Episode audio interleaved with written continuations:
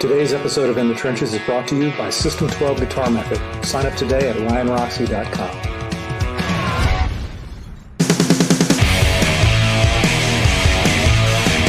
In the Trenches with Ryan Roxie.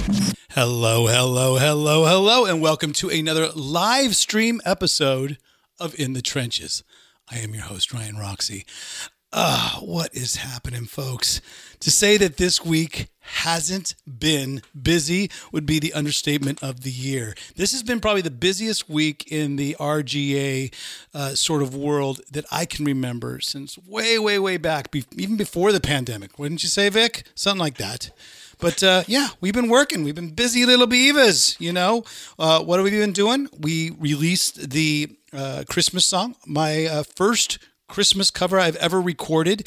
And our guest today actually has a, a, Christmas song recorded as well, but he did the smart thing. He recorded it years ago and then just releases it every single year. But see, I can do that from now on. It just was up to the recording part.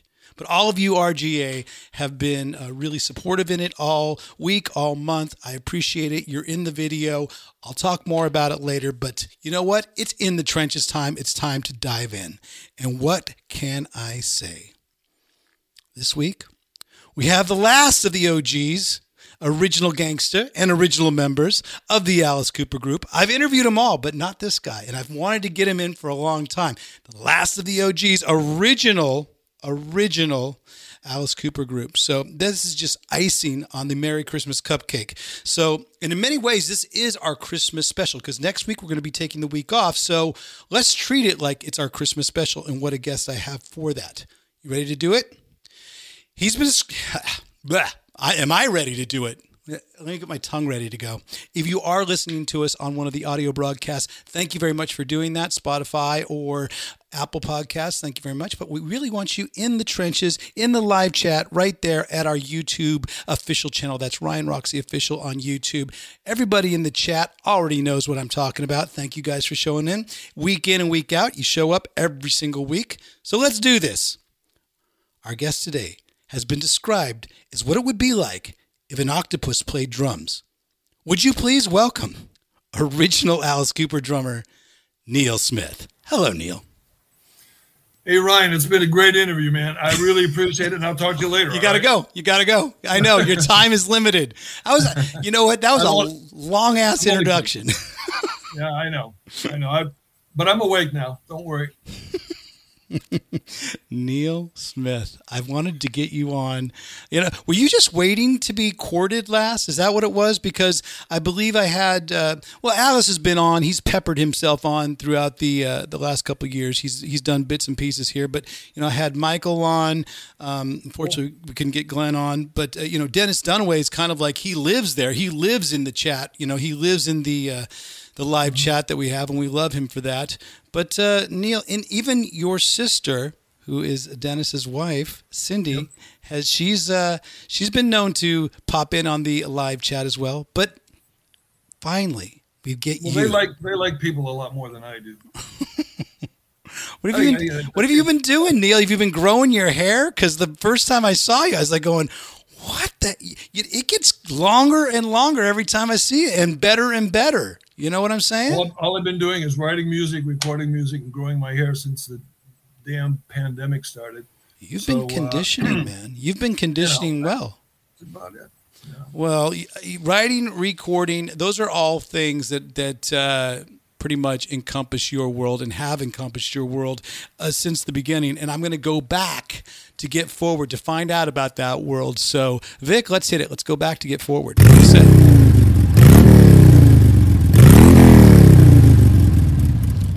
The sound of motorcycles should not uh, make you afraid, or it should sound familiar. Did you ever own a motorcycle, Neal? Uh, I had a. Uh, we're talking a little while ago about um, my high school band, the Laser Beats. I had a uh, the, the, saxophone player um, in the band. We were a surf band. There it is, right there. Wow, look the at Nick right on top of it. Yeah, Roger Ike. He uh, he he had a motorcycle back when the band was together. We were on Black Canyon Highway uh, in Phoenix, and he gave me a ride one time uh, when he when he got the bike. He ended up being a Green Beret in Vietnam. He was one crazy motherfucker, and I loved him. He was like my best friend there. He and Skip, the, the guitar player from the band Laser Beats, and uh, he had me on Black Canyon Highway. I'm holding on to him. He went over hundred miles an hour on the bike, and I was. I've never been so scared in my life. No, you were holding on And, tight. uh, so I I love bikes. I love them, man. I think they're the coolest thing in the world. And I and I play drums. I have my hands going. I have my feet going. But I cannot figure out the timing to change gears and to drive a motorcycle. One So time I almost bought one so I could just put it in my living room. It was a 1955 bike. It looked like it was right out of a James James Dean movie. It was unbelievable. All the the fringe, uh, you know, bike bags and everything on there.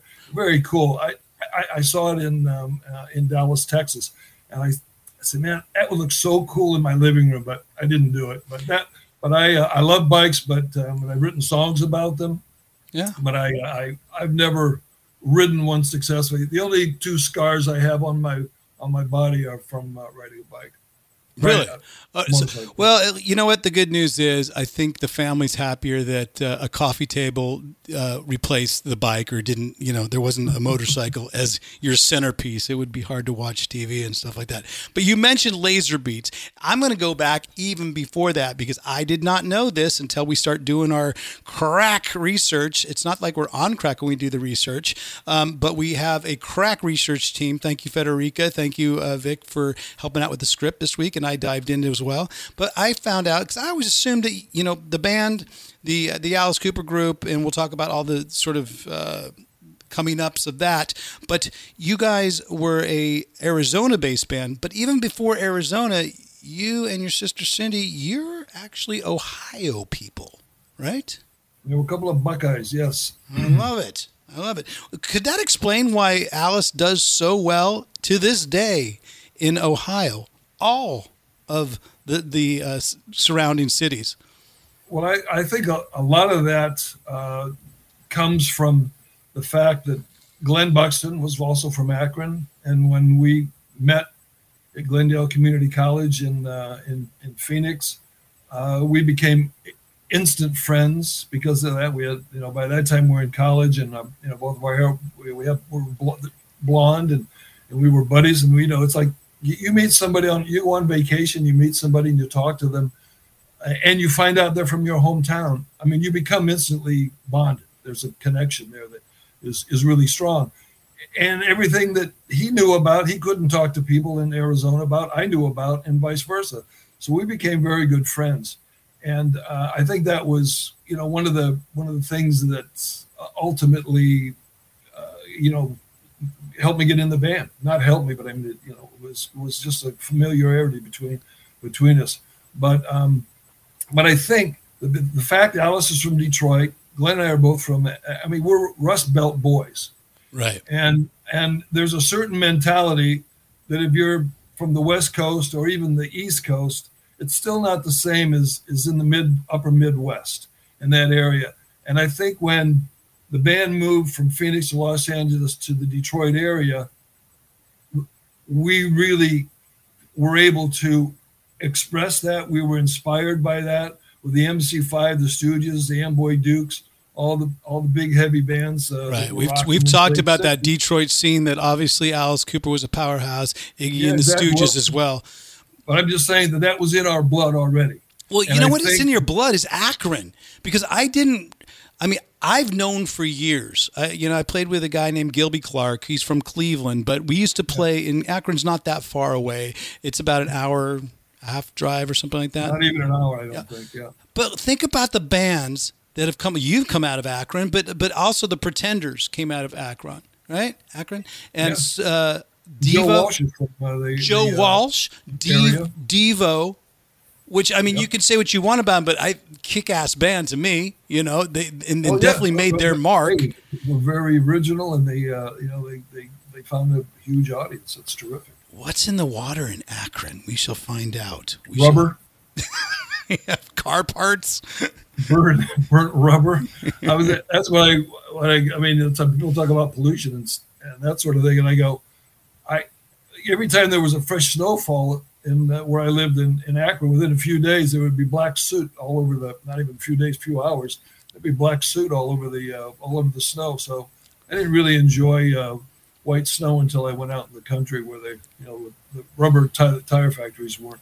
I was going to mention this thing because uh, may, maybe your immune system is completely so high now because you you know you just basically drank you drank uh, uh, mechanical uh, machinery water and uh, but the thing is this was before vaccines.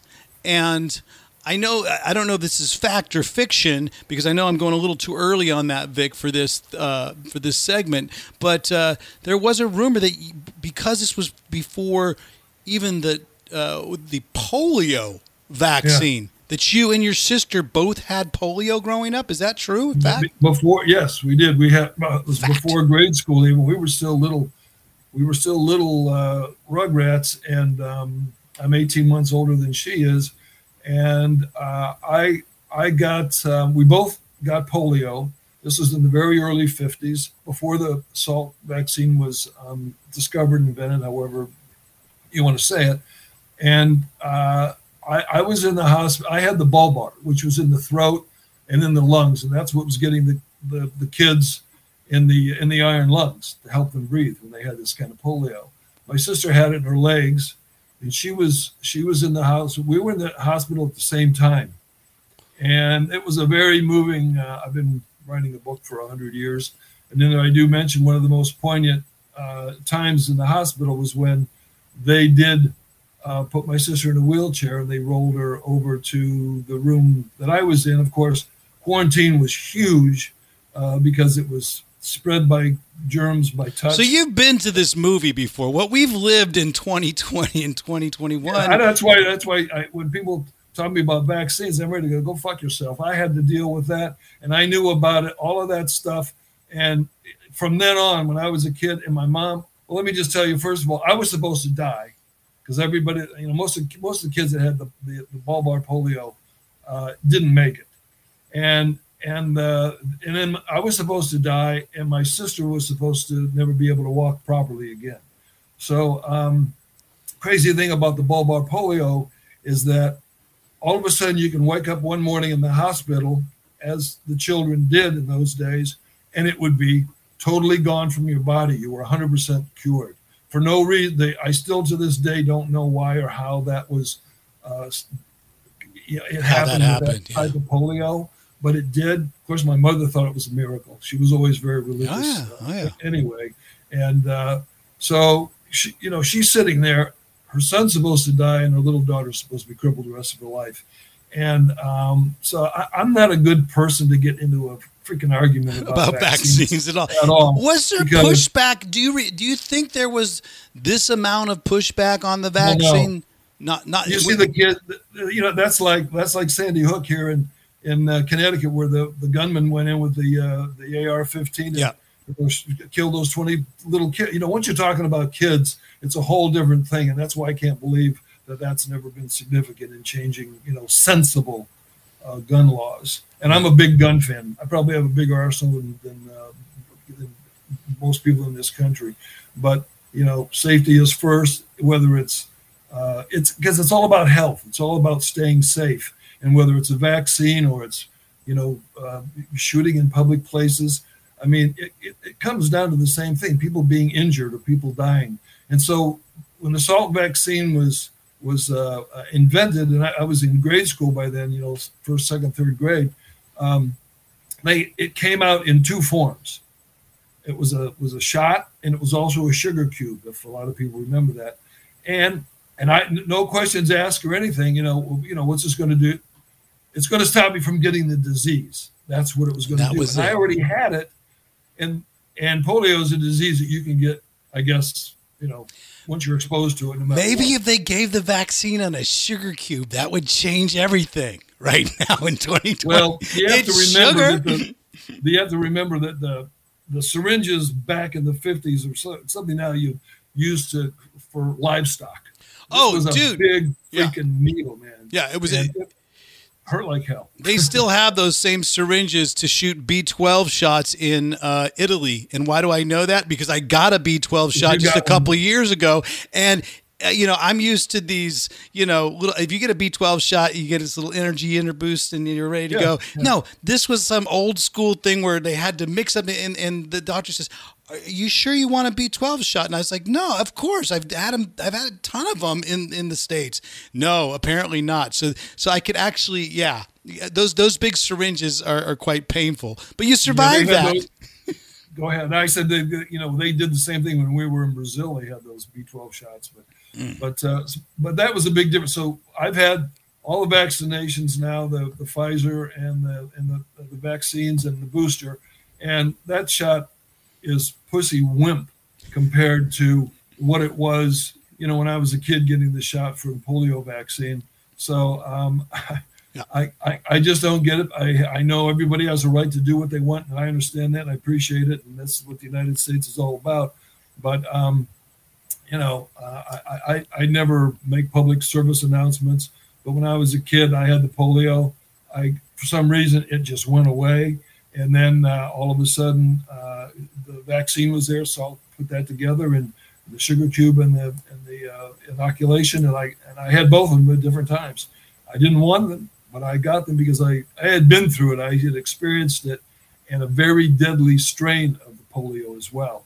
And uh, it, it Survived up- I was fine, and my sister Cindy, she uh, she's fine. She was the dancing tooth on the billion dollar baby. So, There you go. She Yeah. she went in for ne- to never walk to, to, to, to schedule never to walk to be a dancing tooth. I love it. Well, I mean, here's the thing: in the trenches, we we tread on such light subjects, and within the first 15 minutes here with Neal Smith, we've just uh, treaded on the vaccine, uh, gun control, and him uh, surviving fucking polio. Both Neal and, and Cindy surviving polio. You survived drinking um, what it was hazardous, hazardous waste, but maybe that helped your immunity uh, growing up in Akron. And then you somehow made it to sunny Arizona. How was that um, that move? Was that something that was parents said, you know, we're moving to where the sun is. We're going uh, jobs. Is it military? Wh- What what made the move I'll to Arizona? exactly. My mother and father were divorced before I was in grade school. Uh-huh. So that's what I'm trying to get the point across. That when I had polio, my mother was a single mother, a single mother, single working mother with two kids. And they both had freaking polio. So um, I don't want to hear about any women's lib bullshit because my mother was one of the forefront people that she had a family and she was independent a long time ago in the early 50s, way before it was ever uh, popular or political. So um, God bless her for that. She was an amazing woman, June Smith, and uh, you know, a little country girl from um, Medina, uh, Sharon Center, Ohio. So uh, we we uh, at that time it was just Cindy, Yeah. my sister, my mom, and myself, and we lived together. Um, I started. Uh, I graduated in '65 in second grade. We moved to Akron, Ohio, from uh, my uh, little country town of Sharon Center where we lived, and uh, somewhere along the process, uh, I wanted to be a musician. Yeah, how did how did you get a pair of drumsticks in your hand? And was were the drumsticks the first instrument, or were there others? Sometimes Oh, you go through a few, If you shut the fuck up a second, Ryan, that's what I'm- which I I'm will. only you. I'm only kidding you, brother. You're no, you, you. Thank you for the segue because it's perfect. Because the only ins- I want to play an instrument, and the only instrument we had in the house, my mother was a huge. Put the drumsticks away. My mother was a huge Glenn Miller fan, and she played trombone in the marching band in Sharon Center, Ohio. So the only instrument we I wanted to play drums, and she goes, "Son, the only instrument we have is a trombone." Anyway, I was in elementary school, maybe fifth or sixth grade, and I took the trombone to school, and I had a German. Going back to Germany again here, Mr. Hess was my German music teacher, and um, I probably almost gave him a heart attack every time I went up there to play the trombone because I had no clue. A, trum- a trumpet I can understand because you can hit Three valves. and- Yeah, yeah, the valves. But a trombone, I had no. I had no clue what I was doing. Trombone's doing. a very subjective instrument. You kind of go where it's like playing slide bass. Where's the fret? I don't know. It's somewhere. I feels right. exactly, exactly. So uh, the the day that um, he almost took his because he always had a baton on top of the. This was in school in elementary music class. He always had the baton right on top of the music stand, and and I think he broke a couple with me. But I the day that I saw him, his face turned red. He was all he was bald, and his forehead was like beads of sweat coming down. He's smacking that, and that's why I told him. I, I said I can't do this anymore, and I I quit, and I came back. I borrowed a field uh, a field snare drum from my cousin, um, Ed Clapp, and uh, his whole family. They had a 500 acre dairy farm where Cindy and I used to go on all of our summers in uh, in Ohio. It was um, near Medina, Ohio. Right. And uh, so he loaned me the snare drum. I learned to play on. I played it for two years um, before I finally got a set of drums in 1961. And getting to why we moved to Arizona, 63, um, summer of 63, my mom had some friends that went to our Lutheran church in Akron. They moved out to Phoenix. My mom went out there to to visit them, and Cindy and I stayed uh, uh, probably on the farm with uh, with our relatives that I was just talking about. And my mom came back and she loved it. And she said, The water tastes wanted- better. The water tastes better there. I don't know what it is. it doesn't taste like rubber. Well, it tastes like rattlesnakes to me out there. That's another story. But we uh, uh, we all decided, my sister, my mom and I, no, nothing to do. She she had a great job in Akron. She just wanted to to change. And by that time, I was really into music. I was playing in the um, uh, in the marching band.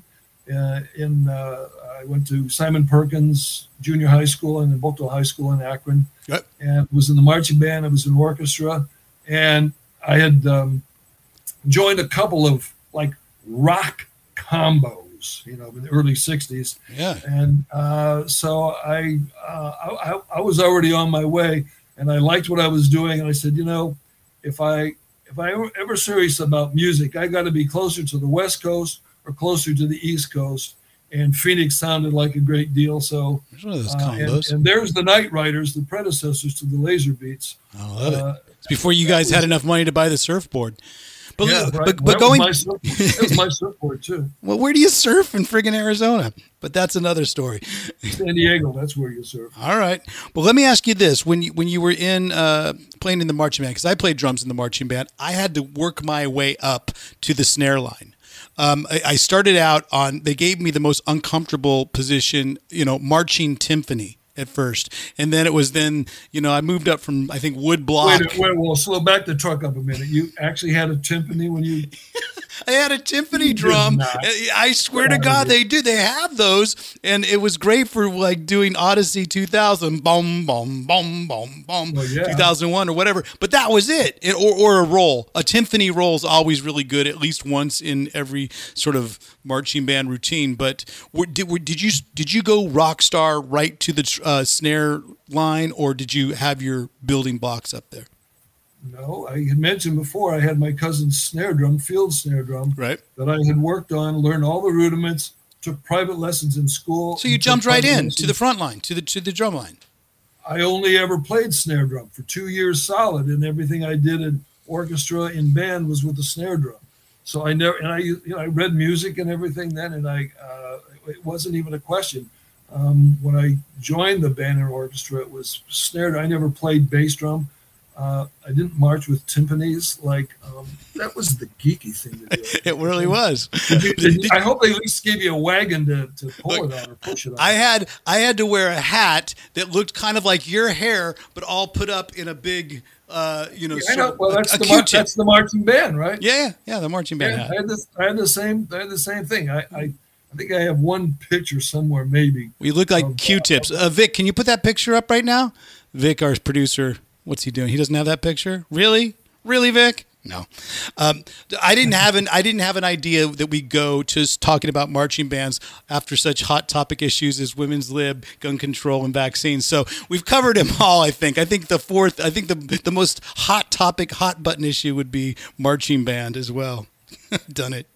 Now let me ask you a question. This uh, German, uh, this German teacher that you had, uh, that, that, you drove crazy, Mr. Hess. Did you uh, did you realize that years later you'd be driving um, a, a, different type of sort of conductor? I would say producer Bob Ezrin, just as crazy with that same sort of attitude, or how did it go? Or did you ever drive Bob Ezrin crazy? I don't know.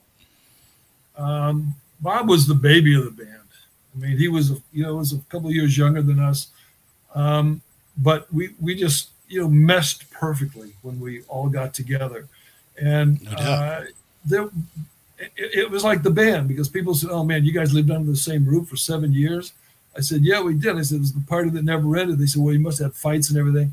I go, "No, we didn't." As a matter of fact, and that's why we were able to, to survive. I mean, Glen and Alice and I, the first couple of years on the road, we stayed in the same room. I felt sorry for the maids that had to come in the next day and clean up one of the biggest messes on the planet, but um, but they did it, and we got to be you know really close. And I mean, Glen and I never argued. Alice and I never argued. It was just always you know full speed ahead. And Bob fit in perfectly into that chemistry. And I and I do use the word chemistry strongly because that's what it was all about. It was having you know we all thought as one. We had the general direction. First of all when when we were all going to high school and we were getting kicked out because our hair was too long, um, and we were in college and let it grow. That that was a big commitment. Right. Back in the '60s, I mean, if you were letting your hair go long, was one thing. Like the Beatles, Stones was a whole other level.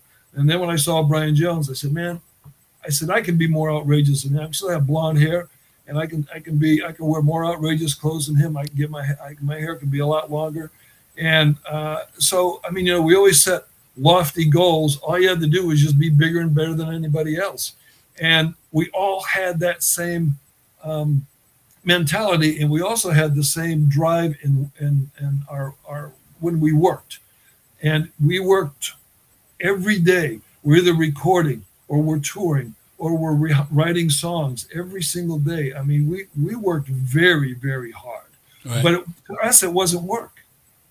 To us, we were having fun doing what we love to do with our best friends. Now, I don't care what kind of business you're in, but it does not get any better than that.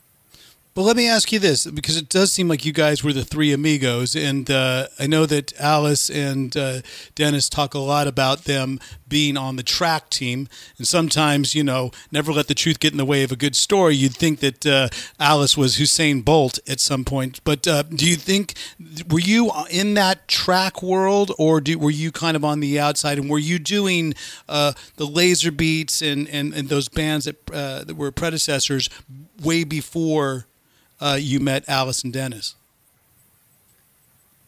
Well, I, I'm trying to give the point. I mean, I was in the music way before these guys even picked instruments up. Right. So you Way you were you were I mean, gigging. This is what I you were my- doing. I had my first I had my first drum set in 1961, and I'd already been playing snare drum, uh, and I had been in in Akron. I was also involved in. Uh, there was a the Weather Vane Community Theater in uh, Western Akron. I think it's even still there today. I'm not sure, but it was an amateur theater, and uh, I was in the music pit playing the drums on Three Penny Opera and the Fantasticks. And again, this was back in the very early '60s, before the Beatles, before anybody, and and that was my my introduction and my the love that I built for theatrics and music and how to combine them together. So it was no accident that when we all started doing it and that they were they were already the spiders and the Nazz already wanted to be different all the time when they were on stage. And and I was totally totally into that even more uh, probably even a little bit more because I had been involved in it. But then when they were in Bye Bye Birdie in Phoenix, then they got a taste of what real theater and music, the marriage between the two was as well. So we all Bye bye all birdie. This is the first I'm hearing of Bye bye birdie. What was that? Well, the Spiders were the were the band was the band in uh, the the play Bye Bye Birdie in Phoenix. It's uh, uh, um, I forget which theater, but it was a theater in the round, the first theater around in the round. Celebrity theater, probably. Yeah. Um, I'm not quite sure which one it was, uh, but because I, I mean, I wasn't there, Right. and I know that you know we've talked about it many times, but um, that was uh, I forget the name. What was it? The Birdies? Was that uh, Bye Bye Birdie? Was that the name of the, the band? I'm not quite sure, but Uh-huh. but uh, or Okay. the singer. I think it was the name of the singer. Well, the But, bottom the um, bottom line is that you were you were sort of the predecessor to all this, and you sort of knew you've always been sort of the the elder statesman, uh, spokesman, you knew you wanted to bring in theatrics. Well, into- yeah, I mean, we all we all did it. This it like all merged. that's where the together. synergy. That's where the synergy Yeah. came. Yeah. and and I, you know, I was friends with him. Um, got to know everybody because Dennis was in art classes with me. Glen was in art classes with me. Um, uh, Vince, Alice was in art classes. with- So we were, you know, we we all, all four of us knew each other. Mike Allen, even our roadie, was in classes with us, and uh, Dick Phillips, and uh, who was sort of like our manager at the time and our spokesman, and then Charlie Carnal, who Charlie was our our uh, a friend at school, and he also was the, the lighting technician for the band. So we, you know, that was the the early that was a genesis of everything that eventually evolved to what Alice became on a on a world uh, state on the world stage. Right. It all started then, but but but all of our backgrounds were similar, and I just got to be friends with them. And I would travel with when when they'd play around Arizona, and go to Tucson, some of the other towns. Yeah. Uh, I, I I would hang out with them. Flagstaff Glen and I would go there. down there, and uh, you know we would we would leave Phoenix and go to Jack in the Box and get a big giant Jack Colo and go in the parking lot, pour half of it out, and fill the other half with uh, Canadian whiskey. Ah, so uh, and that was go. for our drive down to Tucson, and uh, and I have a million stories about that stuff, but we're not going to get into that now. Sure, we can. I might be drinking a, uh, a, a Jack and Coke right now. I don't know. But I but I uh, uh, I didn't um, uh, I didn't have to pay any fines. So that's a good. let, let me ask you this because your drumming it just stuck out from the beginning whether it was uh, Nazz Spiders and then or you know obviously Alice Cooper group uh, when do you remember the first time you got a double kick set because that is a very big part of your identity I feel Yeah, well, I was um, again. It was the, the you know the British invasion, and Well, who uh, has one?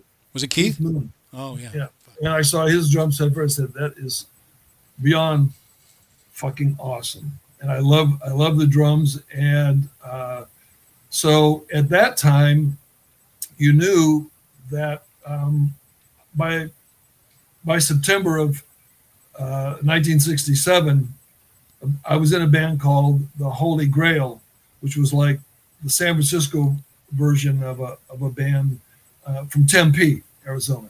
Right. And uh, our biggest competition was the Nazz, which was really the, the biggest band in, in Phoenix. So the Nazz went to LA, and the Holy Grail went to uh, went to uh, San Francisco, and our band the band broke up. Uh, I had to, I had to hawk my drums to pay rent, so I went back to Phoenix, uh, and um, I made some money and went back to San Francisco, got my drums, then went back to LA because I wanted to end up, end up in a band. And Vince and Dennis and Mike and Glen and John, the drummer from for the Nazz, uh, they said I could you know move in with them for a time in Santa Monica until I find a, a, a band to join. So put my drums in the practice room, and while I was there, and I still don't know the details of it, you'd have to ask I'll do some fact checking yeah, Dennis and and uh, and Alice about that. I've never really cared, but John just got up one day uh, and left and went back to Phoenix and quit the band while we were in Santa Monica. And we were the house band. They were the house band for the, the Cheetah at the time, and that was the fall of '67. now I, so here's here's one of those questions that I know could fall later into the show of the fact or fiction, but why not let's get it out right now because the year is 1967. There's a Nazz in the Phoenix, LA area that you that you're involved with, as well as another Nazz on the East Coast with Todd Rundgren. Did you have any idea about that other Nazz that was being formed and we didn't know, we didn't know anything about that band until the, the spring of um, of '68. And I'm gonna I'm gonna go back to you know when we, we moved to Santa Monica. right? I moved to Santa Monica. They asked me to join the band, and I and I it took me a half a second to say, let's see, I have to play music with my best friends. Um, yeah, so I I, I agreed to. Your drums are already set up in the room. They're already They're there. already there. My mother and my sister moved from Phoenix to Dallas, so I didn't even have a home to go back to. Oh, I basically was homeless. I, I didn't have a place to go, so that was why I had to go back to LA. They were cool enough to let me move in with them. But uh, so we, you know, we played at the Cheetah and other, you know, clubs through the holidays, and then we went. Uh, we went back to, to Phoenix, and I think I went to Dallas for that Christmas.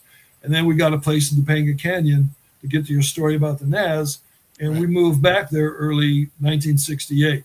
So, so we uh, we were we were living in Topanga Canyon, and uh, but I'm going to get to the drums first because that's that's as important to me. Right. And when we lived in Topanga Canyon, we came we drove back for Easter to uh, to Phoenix, and spent Easter there. Uh, oh no, we spent a couple of a couple of weeks there actually to make some money because we weren't making. We we made a hundred bucks a night maybe in in the LA area. Everyone knows amount. you don't make shows in LA. You make shows No, out, don't yeah, out but of in town. but in Arizona we can make five hundred bucks a night plus. Good.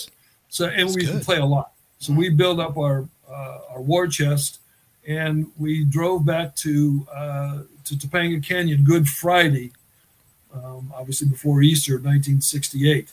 That's when we had that terrible accident on the um, Hollywood Freeway that I still don't know how we survived. And uh, uh, the, the van that we had at the time turned end over end three times before it landed upside down. My drums were pretty much destroyed in that crash.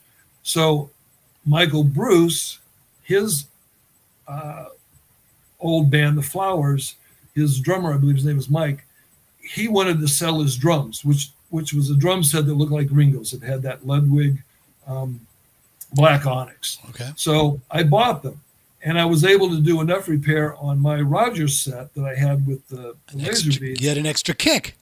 that I yeah that I get the get the extra kick. So um, I fixed everything, had the double drums, and now instead of just having four drums, I had um, one, two, three, four, five, six, seven, eight because I had two snare drums, so I had eight drums. so that was the beginning of the bass drum thing, and I still have those drums. And that was probably the beginning of the big kit because one you were one of the first players that I know of to have that big kit. Yeah, well, the the one the one you're looking at now, that was the very first time. The one before uh, before this was Slingerland. Was the first time that they mounted three tom toms on one bass drum. They were very much against that. And then I noticed that one of Elvis's songs in Las Vegas, his drummer had a double kit with the three.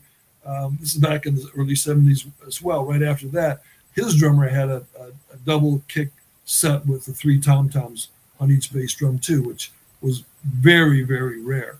But um, so I even inspired Elvis Presley's drummer, which was kind of cool. Very nice. But Always uh, so it was during that time as well that uh, that we um, heard about the Nazz. You're talking about Right, Todd right. Rundgren's band. Yeah. And because they're so they're on the East Coast, and and like I said, the East the- Coast, and they have a deal. See the deal, and there's no they have a internet though. There's no internet. There's no real social media. You have phone calls and telefaxes and whatever the hell. You had polio for Christ's sake back then, you know. and I didn't even know I had polio. but uh, but the uh, you know so, somehow we through the, I mean, it's like every business in the inside circles of a business. You know, word travels and things. People find out things, and this is before we met uh, Shep Gordon and Joe Greenberg, our managers. right. So uh, so we were we just found out about it. We're the Nazz. They're a band. They have a they had a record coming out as the Nazz. Once that's done, forget it. Our our name means nothing anymore.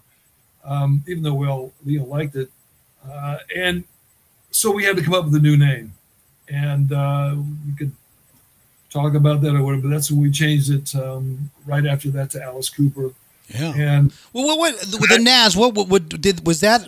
Because the rumor has it. Because I don't know how the East Coast Nazz came up to their name. There's rumors about that, but the, the reason why your guys came up with that is it was it after that Birds song? Because I know that Alice is a huge Birds fan. Probably all of you guys were Birds fans. I don't even know what you're talking about. All I know is that the Oh. the the Yardbirds. Yeah, Is that what you're Yardbirds. Exactly. Yeah, Yardbirds. Yardbirds. Well, there was a birds too. You said birds. I know. I, I was I was wrong. That's it. if there wasn't a real band called the Byrds. Hold on, folks. I want everyone in the chat to acknowledge that I said I was wrong. Vic is like sitting backstage laughing his ass off right now. But yes, I'm I was acknowledging that you were wrong. Well, I that's a given. You're not wrong. No, you're not wrong. Miss- There's a band called the Birds, and I love the Birds, but I even love the Yardbirds more. And they had a song called Nazz Segway.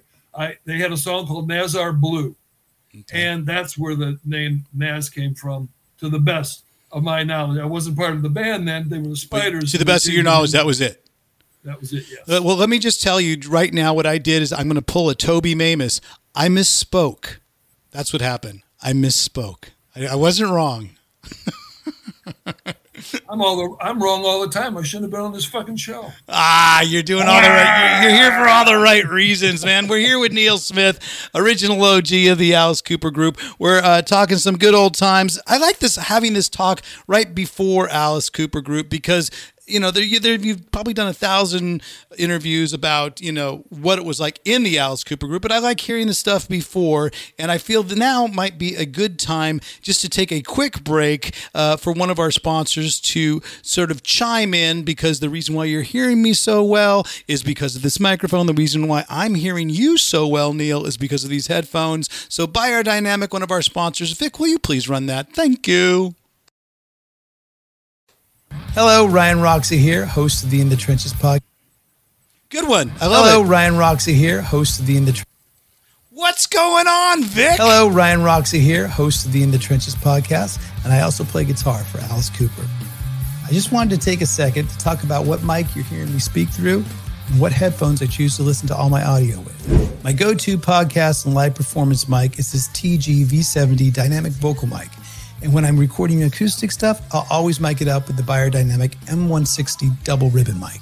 I listen to everything with the DT 1770 Pro headphones unless I'm out and about.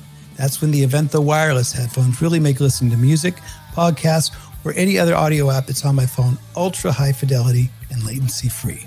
Check out their official site or the links below in the description of this video to find out more about what makes beyerdynamic musician's choice in pro audio mics and headphones. Now, let's get back into the trenches for some more rock and roll. Enjoy the show, enjoy the ride. I hope we still have a sponsor, Mick.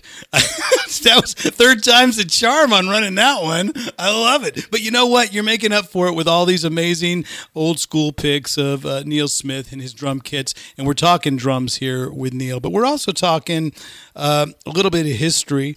But I feel maybe it's time to uh, bring it up because to the main event and uh, what you are currently uh, got up your sleeve because it has a little bit to do with history.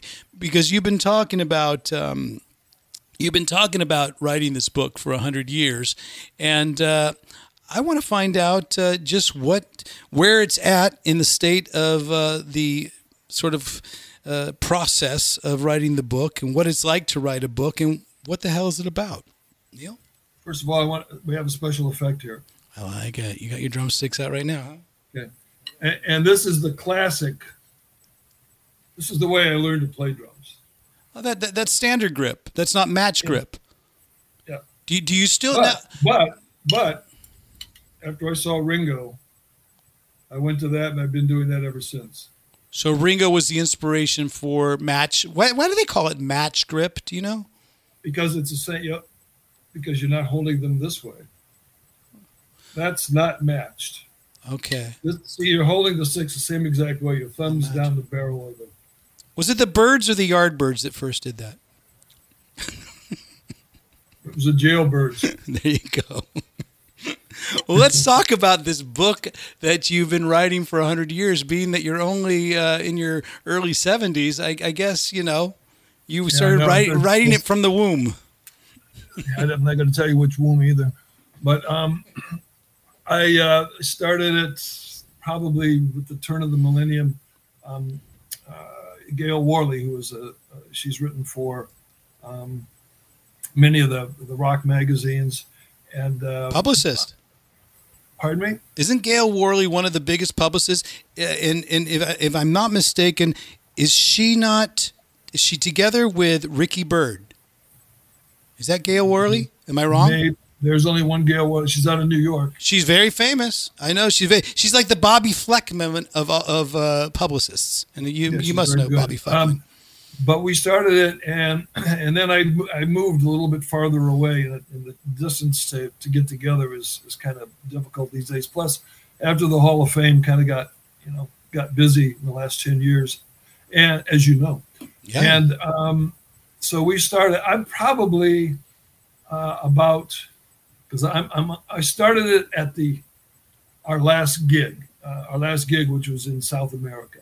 That's where the book starts at the like the peak of our career. and what year is and- that? Is that seventy four? 1974. Okay, Yeah. So so it starts there, and then I go back to a lot of the things that we've been talking about, uh, but in greater detail. And uh, I'm, I'm probably I'm right up now to when uh, I'm 18 and Love It to Death are being released. So um, and I started, you know, then I started doing my Killsmith music, and uh, if if I have my writing or my music to decide which to do, I will always go with the music. So um, that's been my main priority. Uh, again, for my Killsmith project, right. and then um, you know, Alice has used uh, uh, one of my songs on the last three albums. On uh, I'll, I'll bite your face off. Uh, On that's that's one of your co-writes as well as "I'll Bite Your Face Off." I, I did not know that till I was doing the the research for that as well. And are, and you're talking about sort of the deluxe edition CD uh, music book of the story of Killsmith and the Greenfire Empire. yes, and that- yeah. yes. Okay, and and yep, there it is there, and uh, it's actually a CD and a and a book uh, with the CD. That's the exact same one right here. That's the book, and then the CD is on the inside, and that and this is the one that um, uh, that my Christmas song "Noel No Wonder" is the uh, last song on that CD. okay. So you wrote an original Christmas song, and then and you put it out, and you can release it pretty much every year. What I did with with uh, and what we did with the RGA is we put out a Slade uh, cover of "Merry Christmas, Everybody," and uh, we just did a new twist on it, a 2021 twist on it. So, what's it like? I mean, are, are are you releasing it right now, or does it does every year, or does, is it just around? Once you record it, it's Yeah, around I just forever. I just I just put it on. Um, uh, I put it on my um, Facebook page and share it with all with all the fans if they if they care to listen to it. And so that's that's basically where it is. It's uh, the, the Green Fire Empire and all my Killsmith CDs are available at uh, nealsmithrocks.com in my store. And Killsmith Two, uh, that that's um, that has a song on it. It's called Voodoo Moon, which Killsmith 2 was, uh, Voodoo Moon was the predecessor, the inspiration for All Bite Your Face Off. And then um, also on uh, the Paranormal album, Genuine American Girl, that was a song that, uh, that I had written the original version uh, of, and that was, was called Red Blooded American Girls. And actually, Den- uh, band Dennison I used to have in, this, in the late 70s called the Flying Tigers, we used to do that song there. And then the newest album, Social Debris, was a song that I wrote. And then, uh, which we did on the last tour for yeah, sure. yeah, on the last Detroit Stories. yeah, and, So- and we and we just ran it on the last tou- tour run that we did. So that Yeah, cool. that's a that's the cool thing. I There's Flying Tigers right there. All right. Oh, look at that, Dennis, with his little uh, Elvis Arthur Fonzarelli hair. Even though Yeah. you you couldn't you couldn't get away from the mullet, could you? You had to have it. Just had to have it. Um, I'll behave. So anyhow, the thing is, this is good for for Alice, true Alice Cooper fans to know is that a lot of people think there's this huge distance, but there's actually a lot of uh, you you've been around, you've been in the camp, you've been contributing, whether you know you're on stage or not. And even just a couple of years ago, when we had the, the chance to tour together in in the UK, which was super fun. I wish I you know I hope we can do it again at one point. Well, we can too. Oh yeah, it was a it was a blast. But you've been involved, and um, I think a lot of people have this misconception that there's this huge uh, split, and and it, there's there's not because we see you guys every single tour. I think I've I, you know I remember to be honest with you in the early years when I was was playing with Alice, there was a little bit more of a. Um, I was a little bit more intimidated to come up to you guys, and I think there was a little bit more distance between the lineups that Alice has was was putting together. But the thing is, this this lineup that we have right now is has been around almost as long as you guys were were uh, Probably touring. longer. It might be at this point this next year, but th- that's the thing. It's so there's a consistency involved, and that that was a cool shot that we did uh, that show in um, that was that Tennessee. Nashville, show. Yep. Yeah, that was a good time. And there's Robin Zander right there in the middle there next to Bob Ezrin. So um, yeah, so I think it's really cool that you that, that every single album you have a, a, a contribution, and Alice respects that because we play those songs you know your songs every single night representing on tour for years and years. I mean, I remember "Bite Your Face Off" was that was Ori's uh, sort of solo uh, song with her with him and Alice to interact, and uh, "Social Debris." Alice really dug that on the last tour as well. So, um, Well, those are the three best songs on those three albums, by the way. there you go. There you go. I wish we could all be our own critic. I have no problem. I know you I don't. I I, I don't know la- that you don't. don't lack in any confidence on any level. So. I love it. Well, look at that, man. Here's the thing: is is the book that you're writing and you're currently working on right now going to have some sort of musical accompaniment to it? Do you or have you thought I that don't. out? thi- I don't think so. I mean, it's this is going to be Actual novel. uh, strictly um, uh, like a historical record because I do weave historical events into events that we have. So it's going to be like a time capsule as much as anything. And and I don't think that anything I've read, anybody's been able to really do that. And I think a huge part of what we were, and every Alice had, you know, huge. I mean, in many interviews we're talking about that the Alice Cooper, the band, was really a reflection of the times. And there's nothing that I ever read that, that talks about the Vietnam War in specific dates and uh, or sporting events or Muhammad Ali or Secretariat or all the big thing, the other things that were happening in the world uh, outside of rock and roll. Because as far as I was concerned, that was the world, that was the time that we lived in That was an era. it all was intermingling. It wasn't just one thing. And and when people, uh, interviewers and or writers talk about that, we were actually a reflection. The '60s was gone. Now all of a sudden, you know, there's a tougher side of rock and roll and a more expressive side of rock and roll that nobody had ever seen. That timing was huge. Nobody, I, I mean, I have to. I know we had the band, we had the songs, we could play on stage. We got our producer Bob Ezrin, we got our managers Joe Greenberg and Shep Gordon, but the timing had to be perfect also, and not too many people talk about that. I mean, literally, the end of the '60s, you know, Brian Jones was dying, Jim Morrison was dying, Jimi Hendrix was dying, they, Janis Joplin. People were dropping like. I'm going, these are our competition, they're, and they're dying. And I'm going, if we can just survive, if we can survive, we might have a freaking chance. If we could just we survive we- barely. Yeah. And, we, and barely is right. But then we, you know, uh, lucky enough to get a third shot at an album. And by then, you know, we knew we needed a producer and we needed a really good one. That that's and and and, and Bob didn't have a track record at, at all then. So, but it worked, and he was in his own way. You know, he's a genius at what he does, and that was a very big part of what we needed. We needed our George Martin. Right. That's what we needed. And Bob Ezrin was that personified. I love And uh, this day, he's he's still our friend. And the reason we were never separated when the when the band uh, you know split up in the mid '70s because there was never a lawsuit. It could have been one of the biggest lawsuits. We all own the name together, so that was never going to happen. I would never let that happen. I'm not going to get in a lawsuit with my own own friends.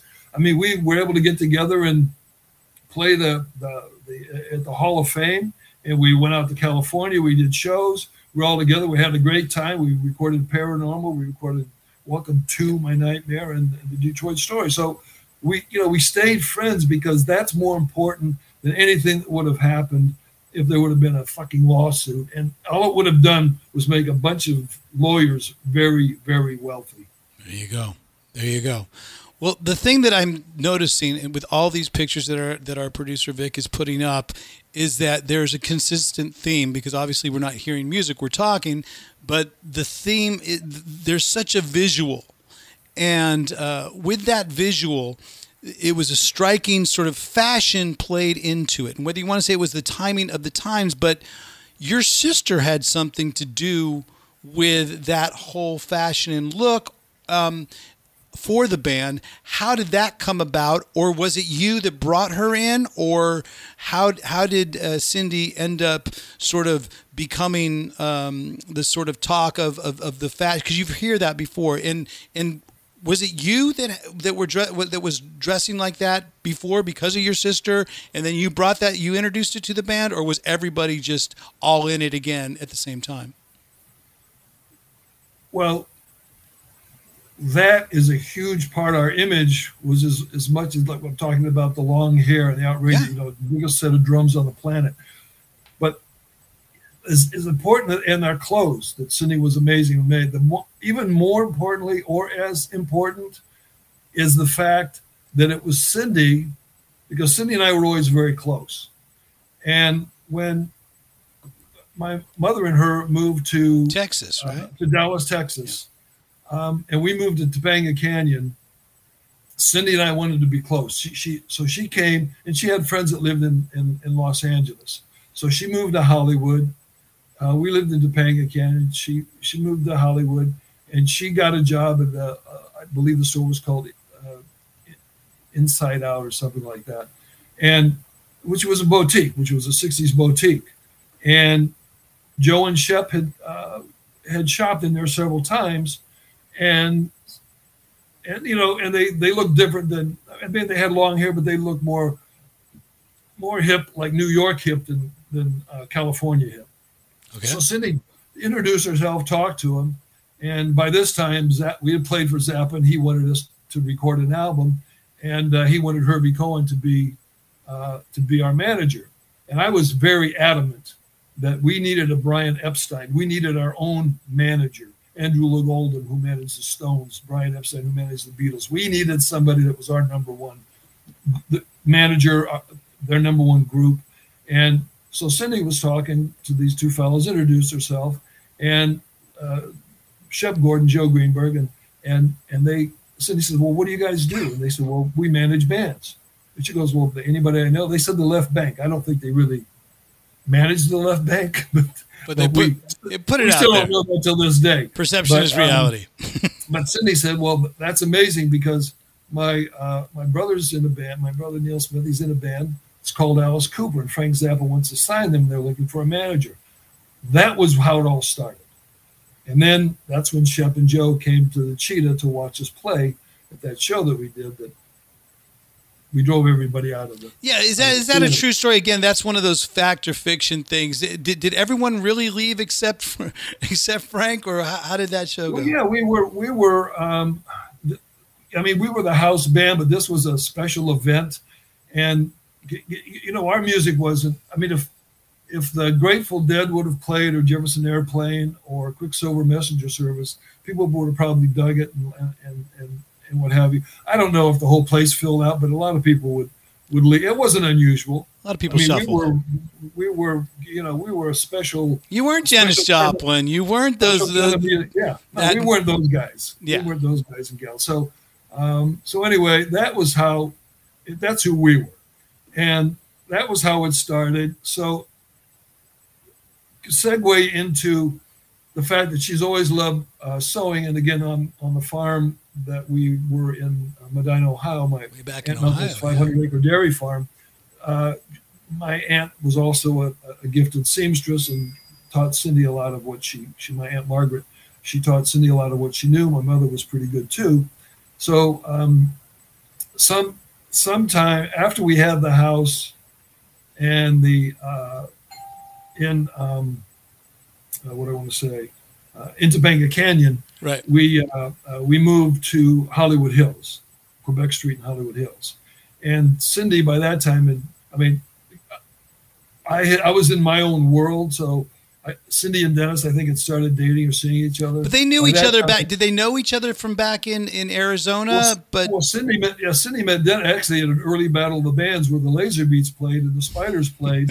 And, back to um, that damn surfboard, dude. yeah, I know. And and uh, we, I, I think we won that battle of the bands. Of course, if you ask Dennis, he'd say he won. But right. but uh, but uh, I always had a. I always wanted to be because the ring Always wanted a big big stand to set the drums on, and uh, so it was a bit of a pain because we had to find something. And and uh, so Dennis was was um, was was in the audience. And, my, and Cindy, this is the first time I think they ever talked.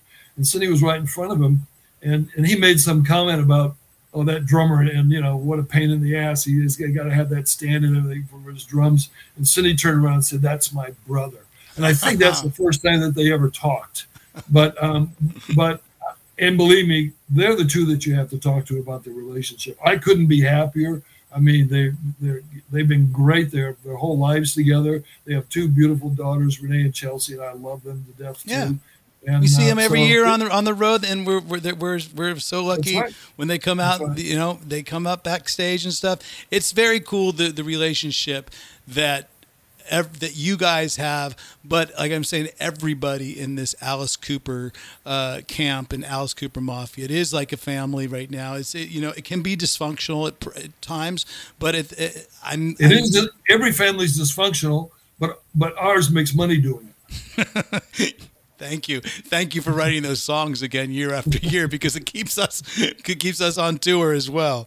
So, um, right now, if you don't mind, uh, we have a little segment where because I don't want to. I know your time is you don't have all the time in the world. I want to take you for as long as I can have you, uh, Neal. But uh, No, we're good. We're good. I have. I just have to uh, um, no surfboard uh, waxing or anything. after this. All right. fine. Just just don't wax your surfboard just yet. Because now we have questions from our fans that have actually been there was so many questions this week that I had to filter some down because uh, it's time now for let the people speak.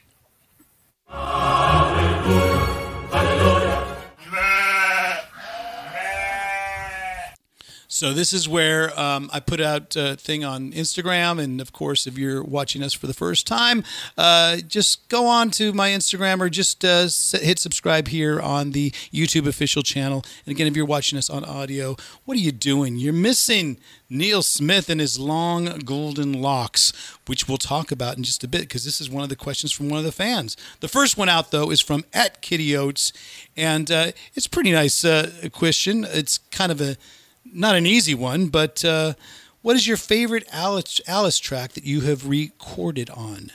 Your favorite Alice Uh, Cooper? that'll track? be Alice Cooper, the band track. yes. Um, the uh, the newest stuff I like, but I have I have two of my favorites that uh, are two of my favorite songs, and one of them uh, probably not what anybody would expect, but one of them is um, uh, "My Stars" off the Schools Out album.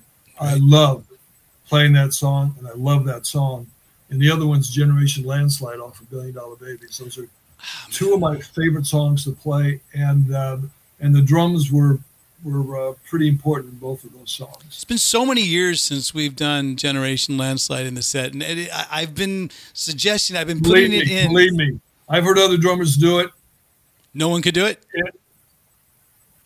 Sure you know, thing, it's a um, uh, it- it's a swing, right. and if you don't play it as a swing, it doesn't happen. And uh, it's uh, it's it, it's a hard song to play, but it's 100% natural for me.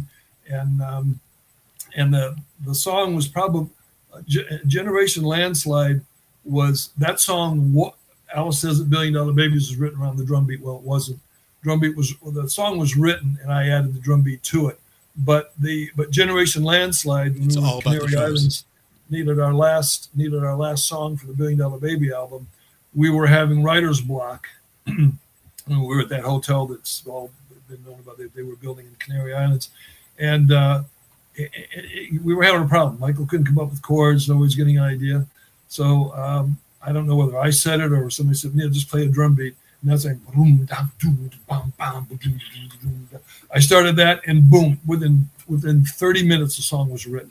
That's how fast it came. And then we had it's an old you know Yardbirds kind of break on it with the harmonica. Got Alice to play harmonica. Believe me, anytime I can get Alice to play harp, he's a great player and he doesn't play it enough. Yeah. I love him to play. Yeah. And uh, I have a couple of brand new songs that uh, we're going to do some more stuff. I, I uh, Get some harp on it. yeah, some harp on. Yeah. Well, check it out, uh, Neal, because that's the thing.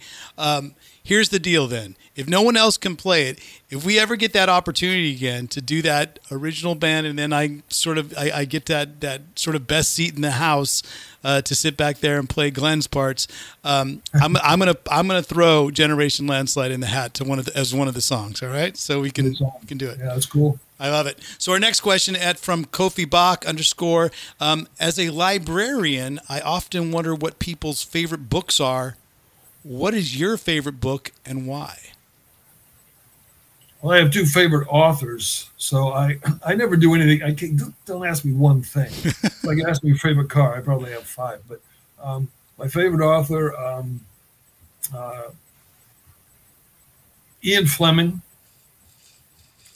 and then uh, the uh, Is that like 007 stuff? Oh, yes. Oh, there you, can are. see- there you, you, can are. see the Look picture. that. That's off of uh, that's off the Killsmith um, "Sexual Savior" album, and uh, that was a song called "Thrill, Thrill, Thrill, Shoot to Kill," uh, and that was uh, unfortunately the, the the model and I weren't in the same shoot together, so. Yeah, Photoshop. that's uh, that is all That Photoshop. Photoshop. I have the same. I have the same shot with Peace, Love, and Armageddon. It might even be the same model. If you Yeah, put up. Peace, Love, and Armageddon, Vic, I'm telling you, it's the same thing. Oh, you don't have that picture? Great. All you have is pictures but, of Neal. but I also like um, the uh, the, uh, the Riker books, uh, Reacher, Jack Reacher. okay. um, and uh, the the, like the the author's name it's in the bookcase behind me right here. But I like him. I like his writing. First of all, they're good. They're very very good writers. I like their You style. like suspense, action, spy. Yeah. Yes. Now, let me ask you this then. Were you did you have a lot of input with um, um come on, now I'm now I'm drawing a blank. This song we played a million times, the James Bond theme song, are the, the your your uh, yeah, unfinished suite. No no not unfinished suite, but oh, I'm the talking, one that's actually that was actually uh, Man of the Golden Gun. yes yes. What was that? Um, da da da Well, we- da da yeah, we all da wrote da that. da. That one, uh, that one we all wrote together. And Halo of Flies. Halo flies. of a- God, I, I blanked. I did. I pulled a. I pulled. Maybe I'm just getting. Maybe I've had too much Jack and Coke just now. But it was. It was. It was Halo of Well, that's, flies. a- that's an oxymoron. You can't have too much. Well, the thing is, I, I I can't believe I forgot the damn song. But I played. I I would never forget it playing Anyway, because we've done it? it a thousand times. It has a very big spy theme. It has an Ian Fleming Yeah. vibe to it, right? Did you have some influence with that writing of that? Of course. That was almost 50 years ago. So yeah, we all did. That's why we all got writer's credit on it. But um, that was one of those songs that uh, Alice has talked about. Dennis talked about it. Just uh, we had a chalkboard, had a bunch of ideas. We put them all together, and uh, it was it was Halo of Flies, and it, it came out that way. And that and that was just what in in, in Alice's lyrics, uh, which again I'll always tell everybody I ever uh, do an interview with. I had my job on drums. Glen had a job as lead guitar. Dennis as a wonderful bass player, and Michael as a songwriter, rhythm guitar player, and occasional uh, lead guitar player. But Alice's job was lyrics, and he did a goddamn good job at it. And he still does, and I think he's one of the. I don't want to say underrated anymore because we're in the Rock and Roll Hall of Fame. There's nothing underrated about that. That's true. So, uh, so he is a great lyricist, uh, and and so many times, while the band, the guitar players were tuning up, as you're probably waste a lot of time doing that too. Only kidding, only kidding. That um, I, I, hand it, I, hand it to my tech and he hands it back to me out of tune. What are you talking about? I know it's, you're, you're, you're new Sorry, school Warren. and, and you're and you're lucky for that. But Alice and I'd be hanging around, and you know, working on lyrics together. So, um, but everybody shot lyrics in uh, all the time. We all we all wrote. It. Glen was the only one that really never never wrote as, as I mean, except for when a song like Halo Flies or Schools Out or I'm 18, where we really wrote them as a put a line unit. in, put a, put Yeah. put an idea in there. Yeah, because that reminds me of an Ian Fleming sort of production right there with that whole song. And I can't believe I forgot Halo Flies. Yeah, and John Barry was a great producer with all the all the uh, uh, the James Bond movies. I mean, he, and he also did um, uh, uh, Kevin Costner's uh, first movie, um, oh, the Western. I, I just I, saw it. I heard the song though. I heard that you guys had actually had Dances a with. Wolves. Dances with Wolves. Okay. Yeah, John Barry also produced that that music. He's phenomenal at movies. But what about the song that you? What about the uh, you actually had? Had was it part of that, or was that actually later years where Alice, uh, Alice Cooper band, or Alice Cooper, maybe it might have been solo, had actually submitted a song for a uh, James Bond film? Did you heard Yeah, about that's that? Nail with the Golden Gun. Yes, and and and And we lost to Lulu. what was the reason for that? Was it politics, Lulu politics? Well, I don't know who did the movie, but um, it's English, and uh, I know a lot of, you know, they, they maybe they wanted an English singer, you know. So I don't I don't know. And, and Lulu was pretty popular by then, Yeah. but, uh, but but her song sucks, and I think that um, Don't I don't know if sugarcoat it. somebody, one of the fans or somebody took the took the actual uh, theme video for Man of the Golden Gun and they put our song in there. And it actually worked better. like hundred percent cooler. Right. 100% I don't know how they made it fit. I don't know. I I'll, don't know I'll go find did. it. I'll go find it on YouTube. Um, but Vic, do you have a clip of Golden that you can run right now? Video with. No? with our music, yeah. I love it. Well, we're going to move on with people speaking, and because you mentioned uh, like a lot of your contemporaries, whether it was Janis Joplin, Jimi Hendrix, uh, and you did say Jim Morrison, they were kind of dropping off back in those years. Uh, the question is from at Torbjorn uh, Istad. Were, were anyone in the group close to Jim Morrison? Was any of you guys? Yeah, Glen was Glen was probably the closest. Um, Glen and Alice. Uh, I knew I knew Robbie and and uh, their their drummer John Densmore. I knew them pretty well. Um, but I I mean I met I met Jim. He he and um, uh, their producer. Uh, I can't think of his name right off the top of my head. I don't know the Um, producers that. Yeah, they uh, they were at a séance at our house in Topanga Canyon. Oh, of and- course, yeah. Was that on Tuesdays? when, when, when would you have the weekly séance, or was it was it once in a while? Whenever we had some great pot, that's when we would have it. Ah, but um, uh, it was talk about a bizarre incident. Oh my god! Uh, but anyway, um, so he, yeah, it was really Robbie. I I knew best and John, and uh, like I said, I'd met Jim a couple times. We did some shows together in in Toronto, the Rock and Roll Revival. We did we did that show, and then uh, but but Glen was Glen was pretty close because Jen, his girlfriend at, at the time in L.A. Uh, Jen was also very good friends with um, the Doors, and she was the one that that introduced us to him. uh-huh, uh-huh. Well, I, I mean, I know that there's definitely a connection back in those days. Uh, did you consider them um, peers, or were or were they kind of already? Uh, you were aspiring, you know, or wh- wh- what was the relationship dynamic between the Doors and Alice Cooper Group? I, I told you before I have a lot of confidence and and and and one thing that the first first and I'm going to answer your question but by the time um, uh, because it was back in the uh, when we were in Arizona and a couple times in in LA Right. we went to see and met Jimi Hendrix um, after I sat down uh, a couple of times just with him, Jimi and I, there was nobody else that was even on the same plane as Jimi Hendrix. So everybody else to me was just a musician that had a lot of success in what they did. And the Doors were, I mean, the, you know, Jim Jim was out there. I like I said, I, I you know I never hung out with him, but Jimi Hendrix, I, I did.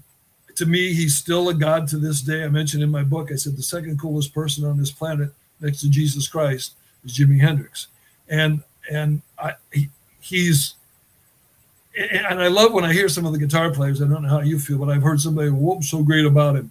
I said, man, Plays like nobody know, else. I saw him. I saw him four times live, and if you never saw him live, then you don't know what the fuck you're talking about because it wasn't all on record. and and, and what he did live on stage and uh, and his attitude. I learned more from him uh, than I did probably from any drummer about about attitude on stage. But um, but but so when I met these guys, I, I mean I've never been starstruck.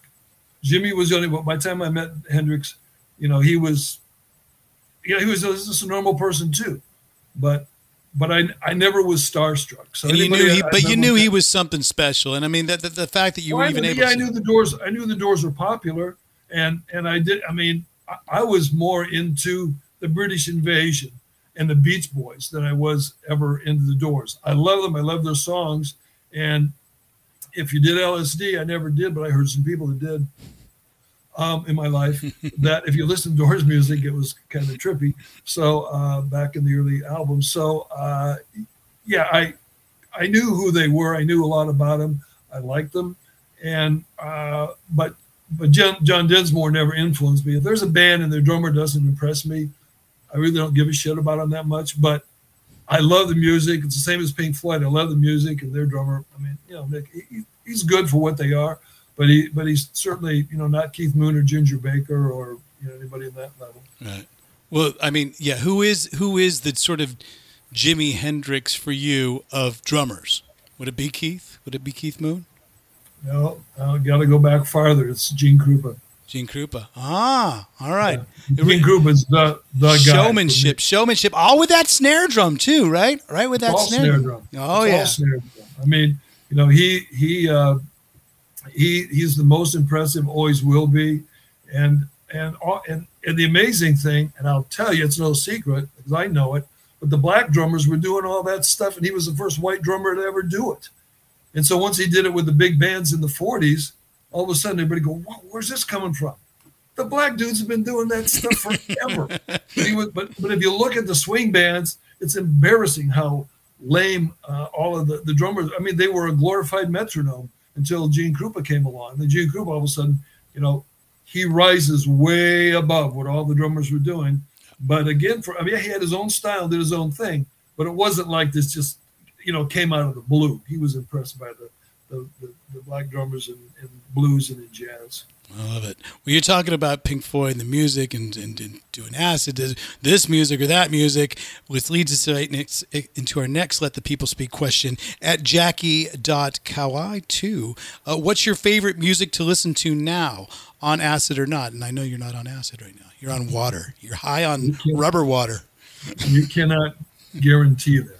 Um, my music, uh, the favorite music to listen to now. I I don't, you know, rock really isn't around uh, that much anymore. I I would say that some of the some of the um, Rammstein is still one of my favorite bands. Really? See, I would not expect that. That's that's something that I I think a lot Well, of if you people. to- If you knew the the Killsmith stuff, that's what inspired my Killsmith music. You know, just really heavy. I can't get my guitars as because I play guitar in a lot of those, uh, a lot of the Killsmith uh, albums. But um, but Rammstein is amazing, uh, and their their shows, and even when I watch them, there's so much stuff that I see as an influence from the theatrics that we created. Oh, But, absolutely. um, so, and I like some of the grunge sound, of course, um, from uh, uh, the the, uh, the West Coast. Who's the singer of Rammstein? Uh, the singer. Um, I don't know their, I don't remember their name. come on. Every- no, I don't know. I'm that not- was a softball. I'm, I'm, I'm pitching it up to you, and of course, our, our chat our chat's going to get us right now. Singer of Rammstein, because he came to one of our shows in it, it was Berlin, one of your favorite party cities, by the way. Um, and he was so excited to have to actually meet Alice for one, and Yeah, and he and he he surprised me. he talked about the fact that he got the album. His mom got smuggled the album because he was from East Germany back in the day, right? And uh, Till Lindemann, of course. Of course, Till, Till. Um, but uh, Till came backstage, and you could see how excited he was to talk about how his mom had smuggled the album into uh, East Germany. And um, that was his first sort of um, connection with the Alice Cooper group. And uh, then he hung around for three songs and left. As you do. See, you you probably might do the same. How many songs would you stay at a Rammstein show? Would you stay for the whole show? I don't go to shows anymore. Mm. There's, that, that leads us that leads us to fact or fiction right now folks because you don't do a lot of things you, you don't go uh, but you do do a lot of things you do do the vaccine but uh, here's one of the fact or fiction questions that we do have it's rumored not only not going to shows but you do not own a cell phone or or have any sort of thing like that is that a fact or is that fiction no, I have a, I have a an old flip phone. Does it all does, it can do? Does it have app, all it does it apps? Is, all it can do is uh, well, it's the new version. It's the 4G version or whatever it is. It's you don't the, have a uh, smartphone. That's the rumor. Do you have a smartphone? I do not have. I do not want one. I, I, I have no no use for them. Fact. I don't. I, I don't take. I don't talk into my camera, and I don't want to take pictures with my freaking phone.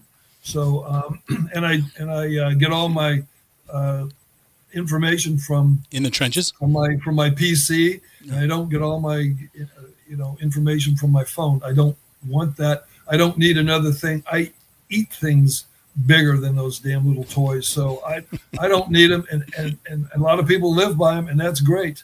But um, So there it is. Fact. To me, it's, to me, it's just another another thing I can lose, and I can't. Plus, my hand. I got big hands. All right. Yeah. Big long So, uh, so when I push one little stupid button, I p- press like three. So I, Fred Hoffman asks if you're still on the Morse code. I wish. How do you Morse code polio? So the thing is, uh, you, you don't you don't own a smartphone. So when I say the word app, you don't understand that that's short. I never use an app in my life. I don't. I don't. I, you don't want to. I start to sound like a feminist. I, won't get you started on another hot button issue like that. I'll Uh, no, move. well, I'll I- move right on. no, I don't. I mean, I'm. I'm, I'm not. I'm not a. Uh, uh, whatever. It's not a secretary anymore, but whatever a clerical person is. But I, I I'm. I'm. I'm a tech tard. That's that's Yeah. what I am. I. You know, I don't. Uh, you- I, I have people that take care of my computers. I have people. It's like I have people that take care of my Mercedes. So I. You know, I don't do. Uh, well, I have people take care of my Bentley too. Dude, do you still have the any of the any of those three cars? Do you still own? Uh, I have a Mercedes, but it's a it's a big uh, SUV I have now. But Right. that was a Those are that nice. was the uh, Was that just a nice photo shoot, or were or were those actually your cars at one point? Vic, can you put that photo back up? And Mike, I had and I had uh, two more also, but that aren't in there. I, I had a I had a, uh, a 1961 Rolls Royce uh, Silver Cloud, and I had a 1929 Phantom One. You were the James Bond of rock and roll. You are the James Bond of rock and roll. What am I talking about? There you go. All right, but I'm moving on to more fact and fiction questions um, because this is another guy that I'm I'm pretty uh, pretty much influenced by. I just played his song uh, a couple weeks ago at Alice Cooper's Christmas Pudding, a little 20th Century Boy. Uh, rumors has it that Marc Bolan played somewhere on Billion Dollar Babies. Is that a fact or fiction? He was in the studio um, trying to. Uh, uh, Tune. Uh, he was trying to he was trying to talk Keith Moon into joining a, a band, starting a band together, and I thought that was the worst fucking idea I ever heard in my life. Alice and I are sitting in the booth at the. Um, you probably know the the, the whole the uh, the studio we were working at in London on Billion Dollar Babies. I forget the name. Okay. Morgan Studios. okay. And Morgan Studios had a full bar in and uh, Well, that's a and they good idea. Yeah. Back in the I always thought so too. and and so uh, that was that night we had the big big jam with. Um, uh, so and it's been photographed, and it was actually Donovan recorded- was Donovan there, whatever. Well, Donovan wasn't. Donovan was in the studio recording. Um, uh, what is it, Electric Wheels or something like that? Oh yeah, right. his his album across the, the, the, the studio B was across the street. We were in Studio A, and uh, and Keith, it was Alice and myself one side of the booth, and Keith and um, uh, T Rex boy with Marc Bolan uh, sitting in the other side of the booth, and he, I'm sitting and they and Keith was told he didn't know where he was first of all, and Could have been on the uh, moon. Yeah, For all he knows. definitely- I think he was past the moon, but uh, but I, I'm sitting there in this conversation. I, I can't think of a worse combination thinking of T Rex and the Who with Marc Bolan's guitar and Keith playing drums with that. Is Mickey Finn still going to play percussion? because how's that going to work? Man, that was the dumbest idea I've ever heard in my life. But but uh, Marc never never played a note on the album while you know while I was in the studio. So uh, I I think that was a, that's a made up Okay, so there it is. Fact. There's a little bit of a, a little. It's, it's, a little bit of fiction in there. I love it. Never let the truth get in the way of a good story. I have one last factor fiction question, and then a, a couple more things to run through, and then uh, well, then we'll obviously get people going on. Well, they have a big weekend ahead. It's a big, big Christmas weekend. This is sort of our yeah. Christmas show. I appreciate having uh, having you on. The and your nickname. Where did that come from? Which one? Well, the the, the one that's the your okay. What is your favorite nickname that people have given you? Well, there's only there's only two, and that's Octopus and Platinum God. Platinum God. The octopus was was more of a, a thing of just uh, like a visual thing of when you played drums and, and who actually say who came up with that sort of thing was it bob ezrin well if you go if you go back to the sexual savior album that you just showed the picture of the james bond where i had the machine gun between the girl's legs yes in that same album there's a picture of me with eight arms and that was that was inspired by um by the it's more octopus. like an indian god not a platinum god i don't yeah but i don't know how many octopuses are in india but uh, i know it's i know what you in an octopus's garden, maybe. I don't know. I know, but the um, uh, that just, I don't know. That just it, it, just sort of appeared one time in an article or something, and and then over the years, people have you know thrown that out once in a while, and then I don't know where this thing was. It, I, I did a drum solo, and it sounds like an octopus falling out of a tree.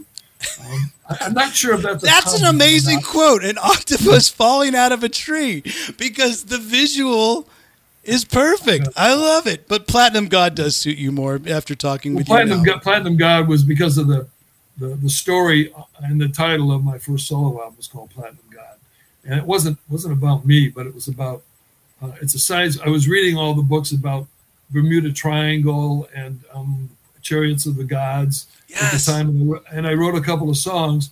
And and the Platinum God was actually the spaceship that lands on planet Earth, but it lands on very, very primitive tribes thousands of years ago. And so they see this big platinum disc out in the desert or you know wherever it landed, and the creatures, whatever they were that came out of it, were all platinum gods. So that was the that was where the title came from. But um, if somebody wants to, because I had five platinum albums, they want to associate with me and my four best friends. That's that's that sounds fine. And of course, these long platinum locks. You know, there, there was actually a question from one of the fans. Uh, she was going to ask, uh, "Are you a are you a natural blonde?" That was from Baroque Princess. You do you really want my answer? I do not. That's why I didn't ask it before, but I felt I had to. But then you opened the door. No, I, no, I I had uh, uh, my hair's gotten a little darker over the years, but um, I haven't uh, I haven't touched it in over over two years. But um, all the go. pictures you see of the of the uh, uh, original, you know, the, back in high school and the early the early band. No, I never touched. I was I was blonde uh, when I was young child. Well, speaking of being a young child, uh, this is my last fact or fiction question for you. Have you have you ever performed Neal Smith as a solo singer? Fact or fiction? Yeah, you know I have. I think there's a band called Fact. A band called Cloth of, Cloth of Many Colors. That sounds like friend, something you'd have as, as a as a teenage boy. Not a good cloth. You don't want that one. Well, well that's another biblical term. okay, I got you. Jacob in the cloth of and the coat of many colors. Okay, so I probably just went sacrilegious on you. Sorry about that. So so you did you, now that was the name of the band. Hollywood, Hollywood would be my name. That's not sacrilegious. so um, so I yeah we uh, we did two shows. We opened for the Nazz, which was and, Alice and, and Dennis at the yeah, time. Which so, all the guys yeah. and John yeah. Spear, the drummer. And uh, because I, I, had mentioned I traveled with him, I was going to mention it before, but you're bringing it up. So I uh, I always uh, with the British invasion, you know, I was thinking about, you know, I, I always pretended to be a singer, and and I would sing a lot of songs when I was playing my albums and records and everything. I was in bands and playing drums, but you know, that'd be cool. So and when the Laser Beats and the Night Riders, uh, Laser Beats broke up, um, Roger Reich, who I uh, was on the bike riding 100 miles an hour down Black Canyon Highway. I remember that guy. And our guitar player, Skip Ladd, uh, we um, uh, uh, Roger by that time played bass guitar, and and Skip played lead. And actually, I believe it was uh, Mike, the guitar, uh, the drummer that used to work with Mike Bruce and the Flowers that I bought the drum set from. I think he played he played drums in that band, the Cloth of Medica. So I was actually a stand-up singer, and we only did two shows, and we were doing like um, some Yardbird song, uh, the Nashville Teens. Um, from the British invasion. Uh, I, I, I, don't know. So I was playing harmonica and singing.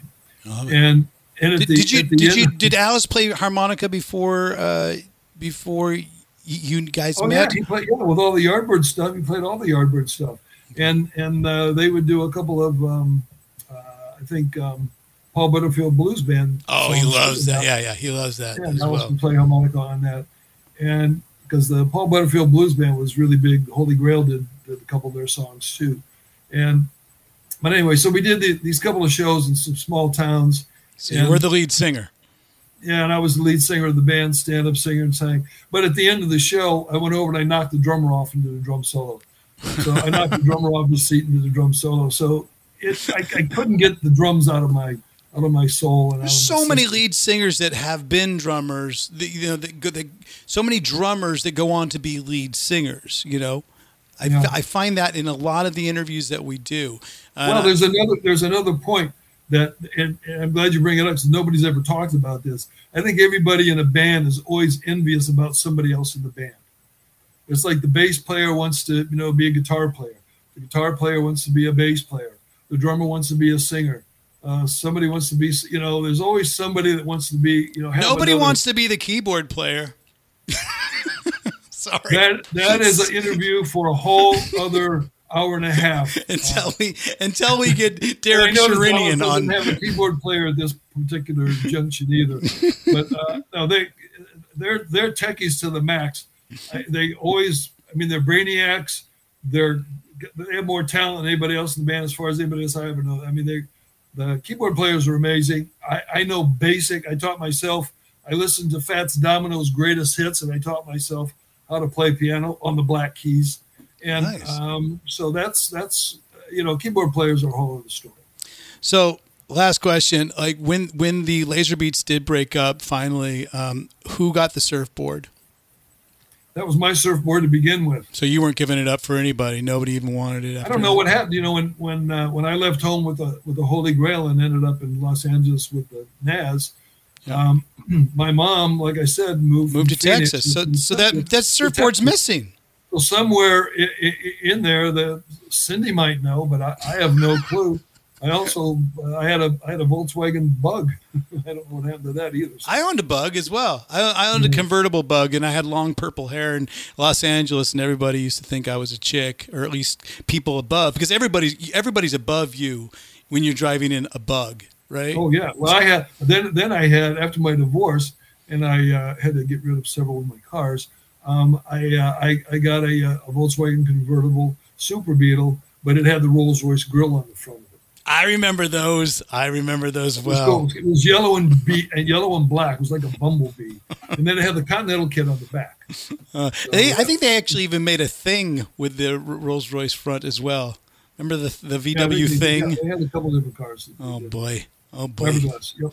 But that's for another episode as well. So uh, let's uh, let's let's introduce our fan of the week this week, and we have one more order of business before we let you go. Neal Smith. This is the original OG of the Alice Cooper Group. Neal Smith. He's been with us our entire podcast. Thank you very much. This we will say is our Christmas special, but next week uh, we will be taking off. That's the reason why. And then the week after that, we will have some announcements about a special New Year's Eve show but uh, again, that's way far into the future. Right now, all we have to do is celebrate the fan of the week, but it's not the fan of the week. Vic, who is it?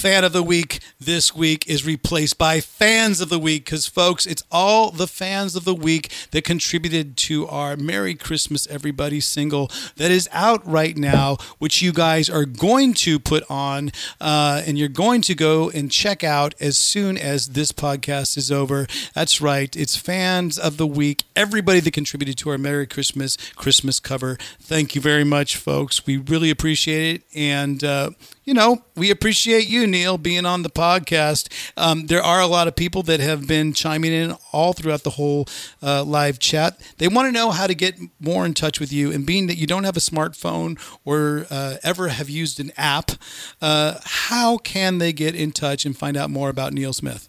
Tell them, please. Well, first of all, uh, you've got, yeah, right there, nealsmithrocks.com. That's my website. I'm having it totally rebuilt right now, but uh, the my original website is still available. And then Neal Smith Rocks on uh, Facebook also. That's the best way to get a message to me. There's a there's a fan um, inquiry, questions, whatever, on uh, my website. All right. So no Twitter, no Instagram, uh, no TikTok. Think No. of you with TikTok. Oh, I don't like people. I love it. I'm it. kidding. I'm kidding. Our, I love our fans. Well, you know I- what? You know, you, They've loved you, Neal. They've they've Well- they've held through, and uh, hopefully we will be uh, crossing paths again. Obviously, we'll cross paths at some shows in 2022, but I hope to uh, cross paths with you again on stage because that was so killer when we did it in the UK. No. oh, that was great. We appreciate that. And in, in uh, Tennessee, in Nashville too, the shows that we did there was was awesome. You're you're a great guy, great guitar player. We love you, and uh, so uh, happy to be part of the whole family together with you guys. Well, thank you very much, Neal. And uh, I want to thank Cindy for uh, giving us a lot of uh, insight and some information on the script as well. And as always, thanks to everybody for watching in the trenches, our uh, production team. Everybody, enjoy your Christmas. Uh, what do you got going on for the holidays, Mr. Neal? Anything happening? Oh, Yes, me and Santa. looks. I think that's it.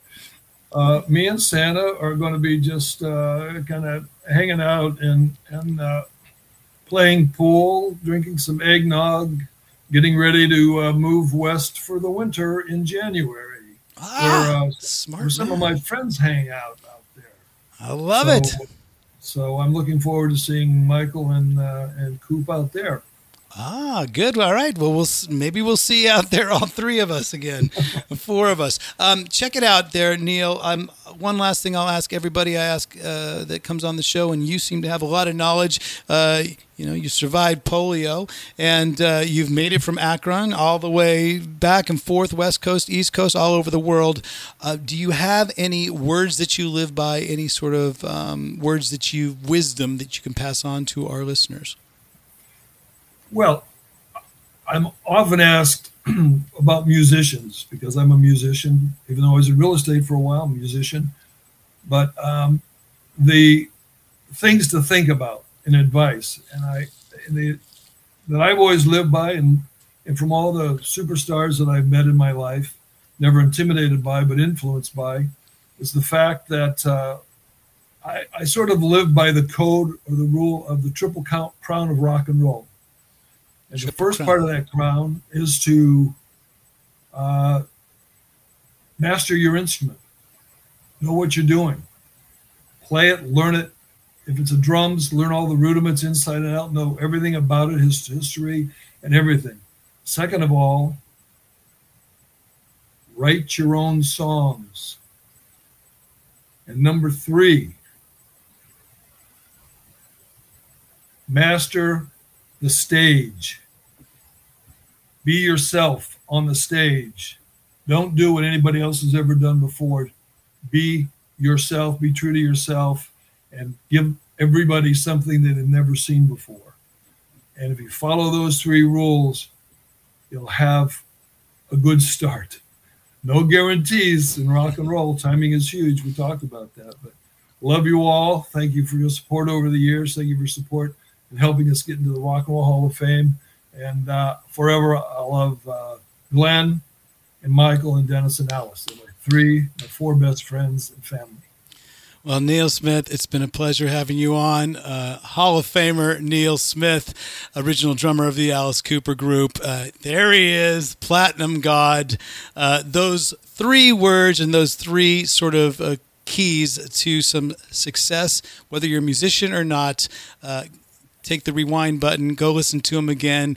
And again, Neal, thanks for coming on the podcast. I hope to see you real, real soon. Enjoy Christmas, enjoy the new year. Everybody out there, thanks for watching. Thank you, Neal. Happy Christmas, everybody. Merry Christmas. Happy New Year, everybody. Until next time, enjoy the ride. Have a good one, guys. In the Trenches with Ryan Roxie. Hello. Moby, give him his guitars back. Those are really great things that you said at the end, dude. Thank you, man.